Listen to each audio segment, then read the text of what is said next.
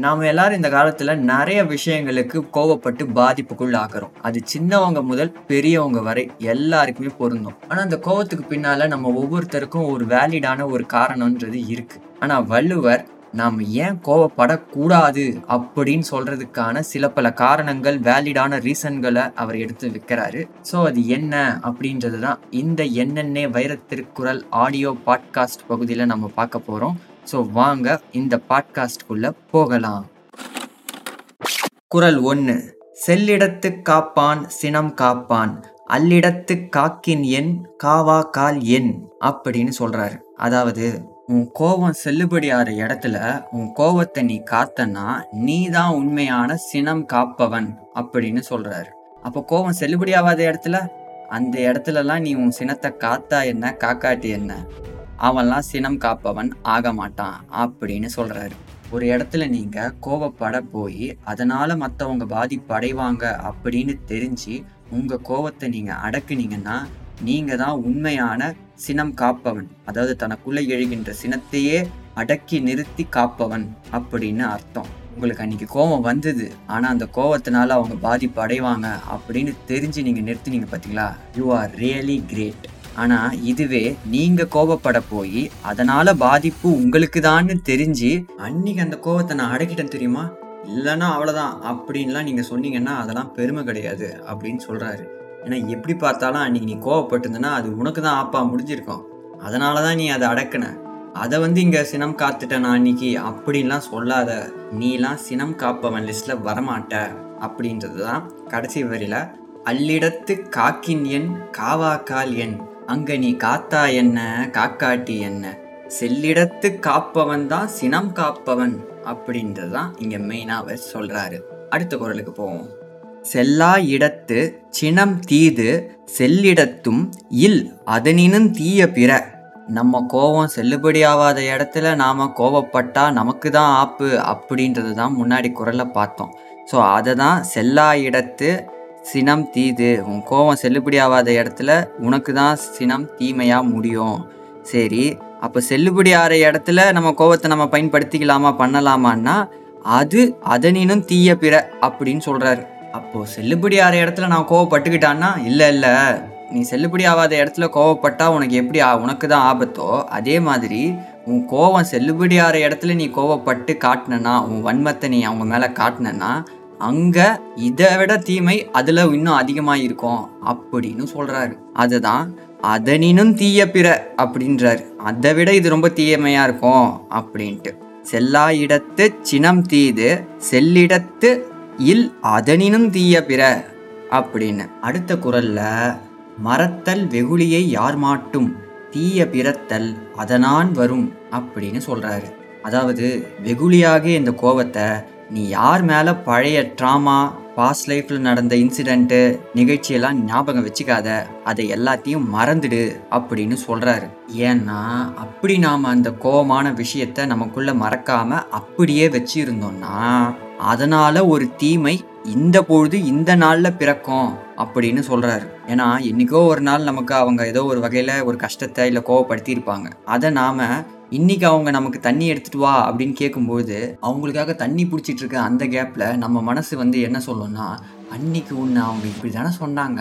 அப்படின்னு ஞாபகம் வர நாம் பிடிச்சிட்டு இருந்த டம்ளரில் பாதியை அப்படியே நிறுத்தி உனக்கெல்லாம் தண்ணிலாம் கொடுக்க முடியாது. அன்னைக்கு நீ எனக்கு என்ன சொன்ன தெரியுமா? அப்படின்னு சொல்லிட்டு அன்னைக்கே அவங்கள நாம வெறுத்து ஒதுக்கவும் வாய்ப்பு இருக்குது அதனால் ஒரு தீமை பிறக்கிறதுக்கும் வாய்ப்புகள் இருக்குது ஸோ அதனால தான் வள்ளுவர் என்ன சொல்கிறாருன்னா யார்கிட்டையும் எந்த ஒரு விஷயத்திலையும் மறந்துடு. எதை? வெகுளியை கோவத்தை. மறத்தல் வெகுளியை யார் மாட்டும்? தீய பிறத்தல் அதனால் வரும் அப்படின்னு சொல்றாரு. அடுத்து நகையும் உவகையும் கொல்லும் சினத்தின் பகையும் உளவோ பிற நாம் எல்லாரும் எப்போவுமே மோஸ்ட்லி நகைச்சுவையா ஒரு உவகையா ஒரு மகிழ்ச்சியா நாம இருப்போம். அப்போ நம்மளுடைய ஃபேஸை பார்த்தா நமக்கே அவ்வளோ அழகாக இருக்கும் அவ்வளோ க்யூட்டாக இருக்கும். வா வா எவ்வளோ இதுவா எவ்வளோ தெளிவாக இருக்கும் யா அப்படின்ட்டு எவ்வளோ மகிழ்வாக இருக்கும்ன்ட்டு. ஆனால் அப்படிப்பட்ட அந்த அழகான அந்த தெளிவான நிறைவான அந்த முகத்தை எது வந்து கொல்லும் அப்படின்னு பார்த்தா சினம் அப்படின்ற அந்த குணம் இருக்குது பார்த்தீங்களா? அந்த முகத்தை அப்படியே வந்து நாஸ்தி பண்ணிடும். உண்மையிலேயே கோவப்படும் போது எல்லாரும் அவங்கவுங்க முகத்தை பார்த்தாங்கன்னா யாருமே அடுத்த ஆறு செகண்டுக்கு கோவமே படமாட்டாங்க. இதுவா நம்ம மூஞ்சி அப்படின்ற மாதிரி இருக்கும். இயல்பாகவே நம்ம முகம் எல்லாருக்கும் அழகு தான் அதில் எந்த வித மாற்றமே கிடையாது. அது சிரிக்கும் போதும் நகைச்சுவையாக இருக்கும்போதும் உவகையாக நம்ம இருக்கும்போதும் இன்னும் அழகாக இருப்போம். அப்படிப்பட்ட அந்த அழகான அந்த சிரிப்பையும் அந்த முகத்தையும் எது வந்து கொல்லும்னா இந்த சினம் என்னும் பகை தான் வந்து கொல்லும். ஸோ அதனால் இந்த சினத்தை விட பகையானது வேறு எதுவுமே கிடையாது. நாம் என்ன நினச்சிட்ருக்கோம் வெளியில் இருக்கிற ஆள் அவன் தான் நமக்கு பகையாளி அவனால தான் நான் இப்போ இப்படி இருக்கேன் அப்படின்னு நினைக்கிறோம். ஆனால் அது உண்மையே கிடையாது. உண்மையான பகையாளி பகை எது அப்படின்னு பார்த்தீங்கன்னா இந்த சினம் எனும் குணம்தான் உண்மையான நமக்கு பகை. நாம் எப்போவுமே கோவப்படும்போது அந்த கோபத்தை கொண்டு நாம் எதிராளியை தான் பார்க்குறோம் ஆனால் உண்மையிலேயே நம்ம யாரை பார்க்கணும் அந்த வேலையிலன்னு பார்த்தீங்கன்னா இந்த சினத்தை நமக்கு உள்ளே எழுப்புற அந்த குணத்தை பார்த்து மாற்றணும் ஸோ அதுதான் நம்ம இங்கே மெயினாக கற்றுக்கணும் நகையும் உவகையும் கொல்லும். சினத்தின் பகையும் உளவோ பிற. சினத்தை விட பகை வேறு ஏதாவது இருக்கான்னு நமக்கு. அதுதான் விஷயம். ஸோ நெக்ஸ்ட் டைம் கோவம் வர மாதிரி ஏதாவது நிகழ்ந்ததுன்னா கோபம் கொண்டு வெளியால் பார்க்காதீங்க. முதல்ல கோவத்துக்கு காரணமான அந்த உள்ளுக்குள்ளே இருக்கிறவனை உள்முகமாக பாருங்கள் அங்கேயே கோவன்றதை நம்ம அடக்கிடலாம் கடந்துடலாம். ஏன்னா பகையாளி வெளியில இல்லை உள்ளே தான் இருக்கான். அடுத்த குரலுக்கு போவோம். தன்னைத்தான் காக்கின் சினம் காக்க. காவாக்கால் தன்னையே கொல்லும் சினம். உன்னை நீ எல்லா துன்பத்திலிருந்தும் காத்துக்கணும்னு நீ விரும்பினா முதல்ல நீ கத்துக்க வேண்டியது சினம் காக்க கத்துக்கோ. அப்படி நீ அந்த சினத்தை மட்டும் காக்க பழகலன்னா தன்னையே கொல்லும் சினம் உன்னையே ஒரு நாள் உன்னுடைய சினம் கொல்லும் அப்படின்னு சொல்றாரு. அடுத்து சினம் என்னும் சேர்ந்தாரை கொல்லி இனம் என்னும் ஏமப்புனையைச் சுடும். போன குரல் பார்த்தவங்கள சிலர் இப்படி நினைக்கலாம். ஆவிட ஆமாம் எவனுக்கிட்டயோ கொல்றதுக்கு இந்த சினம் என்னை கொண்டுட்டு போட்டோம் அப்படின்ட்டு. ஆனால் விஷயம் என்னன்னா இந்த சினம் என்னும் கொல்லி வந்து பார்த்தீங்கன்னா உங்களுக்கு மட்டும் கொல்லி வைக்காதான் உங்களை மட்டும் கொல்லாதான். உங்கள் கூட உங்களுக்கு பாதுகாப்பாக நெருக்கமாக இருந்த அன்புக்குரியவர்களையும் சேர்த்து கொல்லுமா எப்படி மகாபாரதத்தில் துரியோதனுக்கு நெருக்கமாக இருந்தவங்க எல்லாருமே இறந்து போனாங்களோ அப்படி. சினம் என்னும் சேர்ந்தாரை கொல்லி இனம் என்னும் ஏமப்புனையை சுடும். ஸோ நமக்கு இனமாக நமக்கு துணையாக இருக்கிற ஏமம்ன்றது உறுதி. நம்ம ஆல்ரெடி ஏம சித்தி அப்படின்னா என்னன்றத என்னென்ன வெப்சைட்டில் பார்த்தோம். ஏமம்ன்றது உறுதியான அந்த நிலையை குறிக்குது. ஸோ அப்படி நமக்கு உறுதியாக துணையாக இருக்கிற அந்த உறவையும் கொல்லும் அப்படின்றது தான் வள்ளுவர் இங்கே உறுதியாக சொல்கிறாரு சினத்தை பொருள் என்று கொண்டவன் கேடு நிலத்தரைந்தான் கைப்பிழையாதற்று. சினத்தை வந்து ஒரு பொருளாக மதிக்கிறவனுக்கு அட் த எண்டில் கேடு தான் வரும் அப்படின்னு சொல்கிறாரு ஏன்னா இங்கே நிறைய பேர் என்ன சொல்கிறாங்க அதாவது சில பூமரான சில பெரிய விஷயங்கள்லாம் என்ன சொல்லுது அப்படின்னு பார்த்தீங்கன்னா கோவம்ன்றது இருக்கணும். அப்போ தான் நம்மளை வந்து இது பண்ணுவாங்க. கொஞ்சம் கூட கோவப்படலாம் நம்மளை ஏமாத்திடுவாங்க. கொஞ்சமாவது நீ உப்பு போட்டு தான் திங்குறியா? உனக்கு உள்ள சுருக்குன்னு ஏறலையா? கொஞ்சம் கூட கோவமே வராது அவனுக்குலாம் அப்படின்னு. ஸோ இந்த மாதிரி சொல்கிற எதுவாக இருந்தாலும் அந்த சினத்தை ஒரு பொருளாக மதிக்கிறவங்களுக்கு என்னடா கிடைக்கும்னு பார்த்தா கேடு. ஸோ அதெல்லாம் அவங்க அக்செப்ட் பண்ணிக்கிட்டாங்க. அந்த கேடு வரட்டும் பரவாயில்ல. ஆனால் இந்த வேலையில் நம்மளோட கோவப்பட்டு அவங்க மேலே அந்த இதை பண்ணிடணும் அப்படின்று இருக்கிறவங்க தான் இந்த காலத்தில் இருக்கிற மெஜாரிட்டியான ஆட்கள் எல்லாம். ஸோ அதனால் அதே வழியை நாமளும் ஃபாலோ பண்ணால் நமக்கும் என்னடா வரும்னா அது எண்டில் கேடு என்கின்ற மரணமும் துன்பமும் தான் வரும். அதன் பிறகு வாழ்க்கையை புலம்பி பயனல்ல ஆனால் இங்கே இருக்கிறவங்க நம்மளை கோவப்பட சொல்கிறாங்களே அப்படின்றதுக்கு வள்ளுவர் அவங்களோட நியாயப்பாடு எப்படிப்பட்டது அப்படின்னு பார்த்தீங்கன்னா நிலத்தரைந்தான் கைப்பிழையாதற்று எப்படி வந்து நிலமாகிய இந்த தரையை நாம் அடித்தா யாருக்கு முதலில் வலிக்கும்? அடித்தவனுடைய கை தான் வலிக்கும். ஸோ அந்த மாதிரி தான் அவங்களோட கோட்பாடு. அது முதல்ல உனக்கு தான் வலிக்கும் உனக்கு தான் கேடு தரும். அதுக்கப்புறம் தான் இந்த நிலத்தில் அது பாதிப்பை ஏற்படுத்தும். ஸோ அதனால் அவங்களோட நியாயப்பாடை கேட்டு கோபப்படாத. அப்படின்றத தான் நாம் இங்கே புரிஞ்சிக்க வேண்டியது. பிறகு இனர் எரி தோய்வு அன்ன இன்னா செய்யினும் புணரின் வெகுளாமை நன்று. இது வந்து எனக்கு ரொம்ப பிடிச்ச குரல். அதாவது இந்த குரலை வந்து வள்ளுவர் யாருக்கு சொல்றாருன்னா ரொம்ப அட்வான்ஸான ஆன்ம பக்குவத்தில் இருக்கிற சோல்ஸுக்கு சொல்றாரு. ஏன்னா இது வரைக்கும் சொன்னது ஆரம்ப நிலையில இருக்கிறவங்களுக்கும் இப்போதான் பக்குவத்துக்கு வருகின்ற ஒரு சோல்ஸுக்கும் சொல்லிட்டு இருந்தார். ஆனால் இந்த குரலை வந்து யாருக்கு சொல்றாருன்னா ரொம்ப அட்வான்ஸான சோல்ஸுக்கு சொல்றாரு. அதாவது நீ எந்த அளவில் சினத்தை காக்கணும் அப்படின்னு பார்த்தன்னா இணர் எரி அதாவது எரிகின்ற ஒரு கொல்லிக்கட்டையை தூக்கி உன் மேலே ஒருத்தன் வச்சாலும் அல்லது உன்னை தோய்வுபடுத்துகிற மாதிரி வேணும்னே உன்னை அலக்கழிச்சு வெறுப்பேற்றுற மாதிரி பண்ணாலும் உணரின் வெகுளாமை நன்று. அந்த விஷயத்துலேயே அந்த பொழுதுலேயும் நீ உடனே பொங்கி போகாமல் பொங்கி போய் அதுக்கு அப்படியே வச்ச உடனே சுருக்குன்னு அப்படியே அப்படின்ட்டு எழுந்து போய் எதிர்வினை ஆற்றாமல் பொறுத்துக்கிற அந்த திறன் இருக்குது பார்த்தீங்களா அதுதான் மிகப்பெரிய திறன் அதுதான் நன்று அப்படின்னு அவர் சொல்றாரு. புனரின் வெகுளாமை நன்று அப்படிங்கிறாரு. பொங்கி எழுந்து போய் அவனை இது பண்ணுறதை விடவும் வெகுளாமை அந்த இடத்துல நீங்கள் பொறுத்து கொண்டு அது என்ன விஷயம்ன்ட்டு நீங்கள் பார்க்க வரீங்கன்னா நீங்கள் உண்மையிலேயே வேற லெவல் ஆயிட்டு வரீங்க அப்படின்னு தான் அர்த்தம். அடுத்து உள்ளியது எல்லாம் உடன் எய்தும். உள்ளத்தால் உள்ளான் வெகுளி எனின். அதாவது உள்ளுதல் அப்படின்னா எண்ணுதல் நினைத்தல் அப்படின்னு அர்த்தம். உள்ளியது எல்லாம் உடன் எய்தும். நினச்சது எல்லாம் உடனே கிடைக்குமா? எப்போ அப்படின்னு பார்த்தா உள்ளத்தால் உள்ளான் வெகுளி எனின். ஒருத்தன் வந்து தன்னுடைய உள்ளத்தில் வெகுளி அப்படின்ற அந்த சினம் அந்த வஞ்சம் அது இல்லாமல் இருந்தான்னா அவனுக்கு எல்லா விஷயமுமே நினச்ச மாத்திரத்திலேயே பழிக்குமா கிடைக்குமா? ஏன்னா நீங்களே கொஞ்சம் யோசிச்சு பாருங்களேன். நீங்கள் கொஞ்சம் கொஞ்சமாக இந்த நிலைமைக்கு நாம் இப்படி இருக்க ஆரம்பித்து வந்தோன்னு வச்சுக்கோங்களேன். நமக்கும் மற்றவங்க மேலே தனிப்பட்ட முறையில் கோபம் இருக்காது. நம்ம மேலேயும் மற்றவங்களுக்கு வஞ்சம்ன்றது இருக்காது. ஸோ அப்போது நாம் ஏதாவது ஒன்றத்தை கேட்டாலோ இல்லை நினச்சாலோ உடனே அது நடக்கும். உடனே நமக்கு அது செய்து தரப்படும். ஸோ இது எவ்வளோ சிம்பிளாக இருக்குது பாருங்கள் ஆனால் உண்மையாக நம்ம அதுக்காக அந்த நிலையை நம்ம அடையக்கூடாது. இப்படிப்பட்ட ஒரு நிலையில் நீ இருந்தன்னா இந்த பெனிஃபிட் உனக்கு இருக்குது அப்படிங்கிறத இத்தனை நிலையையும் கடந்து தேர்ச்சி பெற்று வருபவனுக்கு ஒன்பதாவது குரல்ல வள்ளுவர் சொல்றாரு. உள்ளியது எல்லாம் உடன் எய்தும் உள்ளத்தால் உள்ளான் வெகுளி எனின். சரிப்பா கடைசி குரலுக்கு வந்துட்டோம். அது என்னன்னா இறந்தார் இறந்தார் அணையர் சினத்தை துறந்தார் துறந்தார் துணை.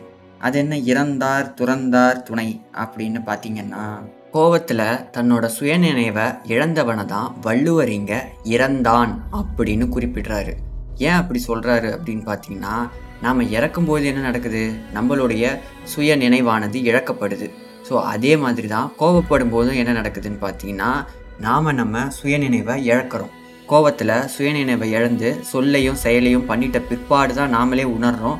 அச்சோ நாம் அப்படி பண்ணியிருக்க கூடாது தான் அப்படின்ட்டு. அப்போது நாம் நாமளாக இல்லாத போகிற அந்த தருணம் அந்த ஆப்சன்ஸ் அதுதானே மரணம். நாம் இந்த உலகத்தில் நம்மளோட இருத்தல் இல்லாமல் போகும்போது என்ன நடக்குது? அதுதானே மரணம்னு இங்கே நமக்கு சொல்கிறாங்க போயிட்டியேப்பா இப்படி போயிட்டியேப்பா அப்படின்ட்டு. ஸோ அப்போது நாம் நாமளாக இல்லாத போகிற அந்த தருணம் வந்து எதற்கு சமமானது அப்படின்னு பார்த்தீங்கன்னா இறந்ததற்கு சமானம் அப்படின்னு வள்ளுவர் சொல்கிறார் ஸோ அப்போது நம்ம கோவப்படும் போதெல்லாம் ஒவ்வொரு வாட்டியும் இறந்து போகிறோம் அப்படின்றது தான் இங்கே நமக்கு நல்லா தெரியுது. ஸோ இப்போது நம்மள அறியாமலே நாம் இறப்புக்கு ப்ரிப்பேர் ஆகிறோம் அப்படிங்கிறதும் இங்கே நமக்கு தெரிய வருது பாருங்க. ஸோ அப்போது இந்த கணக்குப்படி பார்த்தா வள்ளலார் சொல்கிறது உண்மைதானே? மரணம்ன்றது செயற்கையானது தான் அதை நாம தான் உருவாக்கிக்கிறோமே தவிர இயற்கை நம்ம மீது வேணும்னே திணிக்கலை. அது நமக்கு வாழ்வையும் வாழறதுக்கு தேவையான வளங்களையும் தினமும் நமக்கு வாரி வாரி வழங்கிட்டு தான் இருக்குது நாம தான் அதை தப்பாக பயன்படுத்தி இறந்து போகிறோம் மரணம் என்பது செயற்கை. இயற்கையால் சிவானுபவம் பெறலாம் அப்படின்ட்டு தான் வள்ளலார் சொல்கிறாரு அந்த சிவானுபவம் எப்போ கிடைக்கும்னா இந்த மாதிரி செயற்கை குணங்களாகிய காமம் கோபம் மயக்கம் பயம் துக்கம் அச்சம் அப்படின்ற இந்த செயற்கை குணங்களெல்லாம் நாம் கடந்து நிற்கும் பொழுதுதான் அந்த அனுபவத்துக்கு நாம் போக முடியும். அப்போ பாருங்கள் நீங்கள் அதுக்குன்னு தனியாக போய் தவமோ மூச்சு பயிற்சியோலாம் ஒன்றும் பண்ண தேவையில்ல. இந்த சினமுன்ற இந்த தீய குணத்தை முதல்ல நாம் விட்டொழிச்சாலே நீங்கள் ஒரு துறவி ஆனதற்கு சமம் அப்படின்ட்டு தான் வள்ளுவர் இங்கே சொல்கிறாரு துறந்தார் துறந்தார் அணையர் அப்படின்ட்டு. எதை துறந்தார்? சினம் என்னும் இந்த தீய குணத்தை துறந்தவங்க யாருக்கு சமானமானவங்க அப்படின்னு பார்த்தா துறந்தவர்களுக்கு அதாவது துறவிகளுக்கு சமமானவர்கள் அப்படின்னு சொல்றாரு. துறந்தார் துறந்தார் அணையர் சினத்தினால் தன் நிலையை மதிக்கெட்டு இழந்தவர்கள்லாம் இறந்தார் இறந்தார் அணையர் அப்படின்னு முடிக்கிறாரு. ஓகே கடைசியாக ஒரு கன்க்ளூஷனாக சொல்லணும் அப்படின்னு பார்த்தீங்கன்னா நீ ஒரு சினம் காப்பவனாக இருக்கணும். அப்படி நீ சினம் காப்பவனா இருக்கணும் பெருமைப்பட்டுக்காத. ஒருவேளை நீ சினம் காக்காம உன்னோட எதை நீ வெளிப்படுத்தினா அதனினும் தீய பிற அதை மறக்காத. கோவத்தை வெளிப்படுத்தாம அப்படியே வச்சுக்கிறது கஷ்டமானதா இருக்கலாம். ஆனா நீ கோவத்தை வெளிப்படுத்திட்டேன்னு வச்சுக்கோ அது அதை விட பயங்கரமான கஷ்டத்தை கொண்டு வரும் அப்படிங்கிறதையும் மறக்காத. ஆனா கோவத்தை மறந்துடு. மறத்தல் வெகுளியை யார் மாட்டும். ஏன்னா தீய பிறத்தல் அதனால் வரும். அதே போல நம் அழகிய முகமாகிய நகையும் உவகையும் கொல்லும் யாரு? சினம். ஸோ அதனால சினத்தை விட பகையானது வேற எதுவும் கிடையாது. தன்னைத்தான் காக்கின் சினம் காக்க. காவாக்கால் தன்னையே கொல்லும் சினம். அதே போல் சினமானது உங்களை மட்டும் கொல்லாது உங்களை சேர்ந்து இருக்கிறவங்களையும் கொல்லும். சினம் என்னும் சேர்ந்தாரை கொல்லி. அதனால் சினத்தை வந்து ஒரு பொருளாக மதிக்காத அப்படின்னு சொல்கிறாரு அது எப்படிப்பட்டது அப்படின்னு பார்த்தோம்னா இந்த நிலத்தை நீ அரைஞ்சா யாருக்கு வலிக்குமோ அது மாதிரி அப்படின்னு சொல்கிறாரு ரொம்ப அட்வான்ஸான பக்குவமான ஆன்மாக்களுக்கு அவர் சொல்ல விரும்புறது என்னன்னா இனர் எரி தோய்வு அன்ன இன்னா செய்யணும் என்ன செஞ்சாலும் நெருப்புக்கட்டையே தூக்கி நம்ம கை மேலே வச்சாலும் அதை பொறுத்துக்கிட்டு நாம் என்ன செய்யணும்ன்ட்டு தான் அவங்களுக்கு எதிர்வினை ஆற்றணுமே தவிர பொங்கிட்டு போய் வன்மத்தை கக்கி வம்பில் மாட்டக்கூடாது. ஸோ இப்படி பக்குவமடைகின்ற பக்குவத்துக்கு வருகின்றவர்களுக்கு என்ன கிடைக்கும்னா உள்ளியது எல்லாம் உடனே உடனே கிடைக்கும். கடைசியாக சினத்தை துறந்தவங்க துறவிகளுக்கு சமம். சினத்தில் தன் மதியை இழந்தவங்க இறந்தவர்களுக்கு சமம் அப்படின்ட்டு முடிக்கிறாரு. ஸோ இந்த வைரத்திருக்குறள் பத்து உங்களுக்கு பயனுள்ளதாக இருந்திருக்கும் அப்படின்ட்டு நான் நம்புகிறேன் இதே போல் வேற ஒரு வைரத்திருக்குறள் பத்தில் வருகின்றேன். இது உங்கள் வரா ஸ்கொயர். நான் நானி அல்ல.